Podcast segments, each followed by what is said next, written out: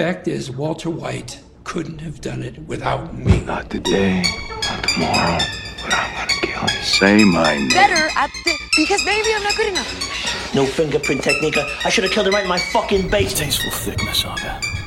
Oh my god. Not, not quite my temple. You people should be thanking Christ that I am who and what I am because you need me. Where's the trigger?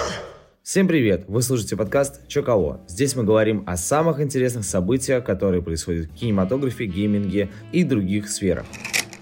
Начнем с новостей Marvel. Бенедикт Кэмбербэтч рассказал, что вернется к роли Доктора Стрэнджа в одном из новых фильмов Marvel, съемки которого начнутся уже в следующем году. Об этом он рассказал на YouTube-канале Алана Говарда. Что это будет за проект, пока не ясно. В следующем году должны начаться съемки фантастической четверки, новых Мстителей, а может нас ждет и третья часть про всемогущего чародея. А на данный момент проходят съемки Дэдпула 3, премьера которого состоится уже в мае 2024 года. Напомню, что Хью Джекман вернется к роли Росомахи, ну а Райан Рейнольдс снова исполнит роль болтливого наемника.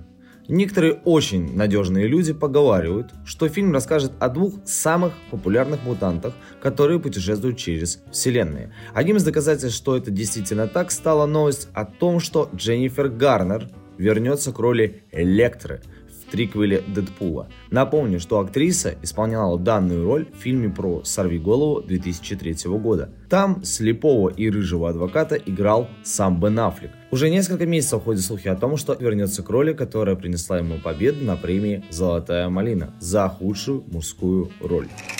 Уже 21 июля в кинотеатрах всего мира произойдет большой взрыв. Кристофер Нолан выпускает свою новую картину о создателе ядерной бомбы.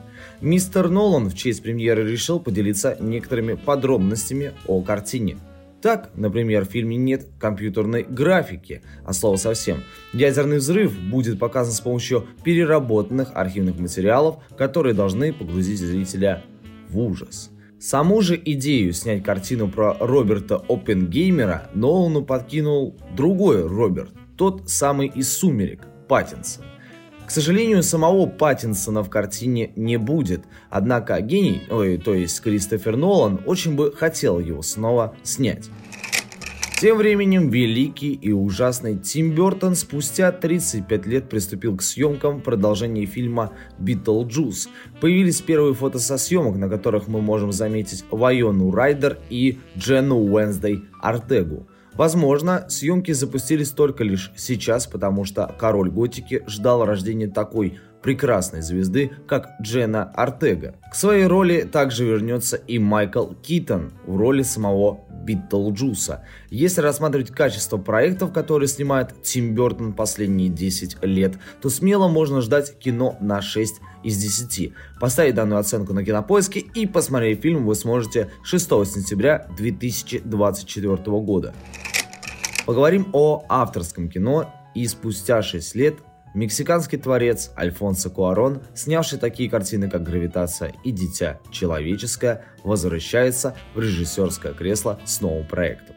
Новая картина «Джейн» расскажет историю взаимоотношений писателя Филиппа Кей Дика и его сестры Джейн. Именно благодаря произведениям Филиппа Кей Дика мы имеем такие фильмы, как «Бегущий по лезвию», «Blade Runner», «Вспомнить все», «Особое мнение» и многие другие картины. Кто будет сниматься э, в данной ленте и когда начнется съемочный процесс, неизвестно.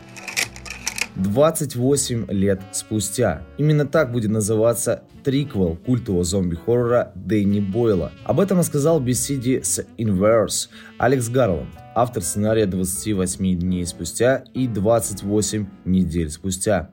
И сам постановщик. Уже долгие годы обсуждается идея триквела, но до разработки все так и не доходят ни у кого руки. Но возможно именно сейчас мы получим продолжение. По крайней мере, режиссер и сценарист очень оптимистичны в этом вопросе. Напомню, что фильм «28 дней спустя» выходил еще в начале этого тысячелетия, а 28 недель спустя в 2007 году.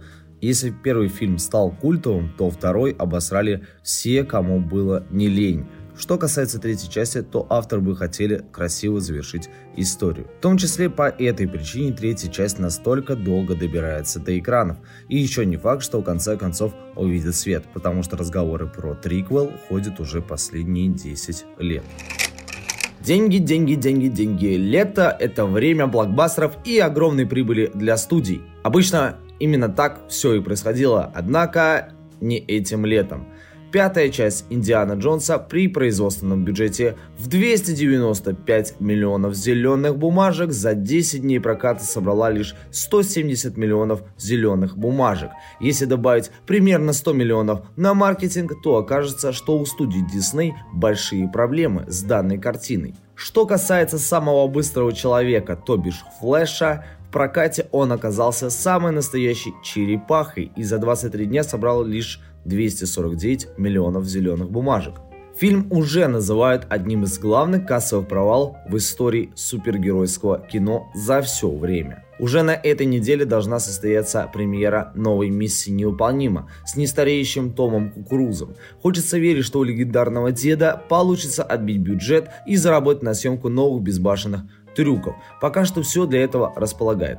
Оценки от критиков на сайте Rotten Tomatoes, или как говорят простонародье, гнилые помидоры, составляют 99% из 100 на основе 156 рецензий.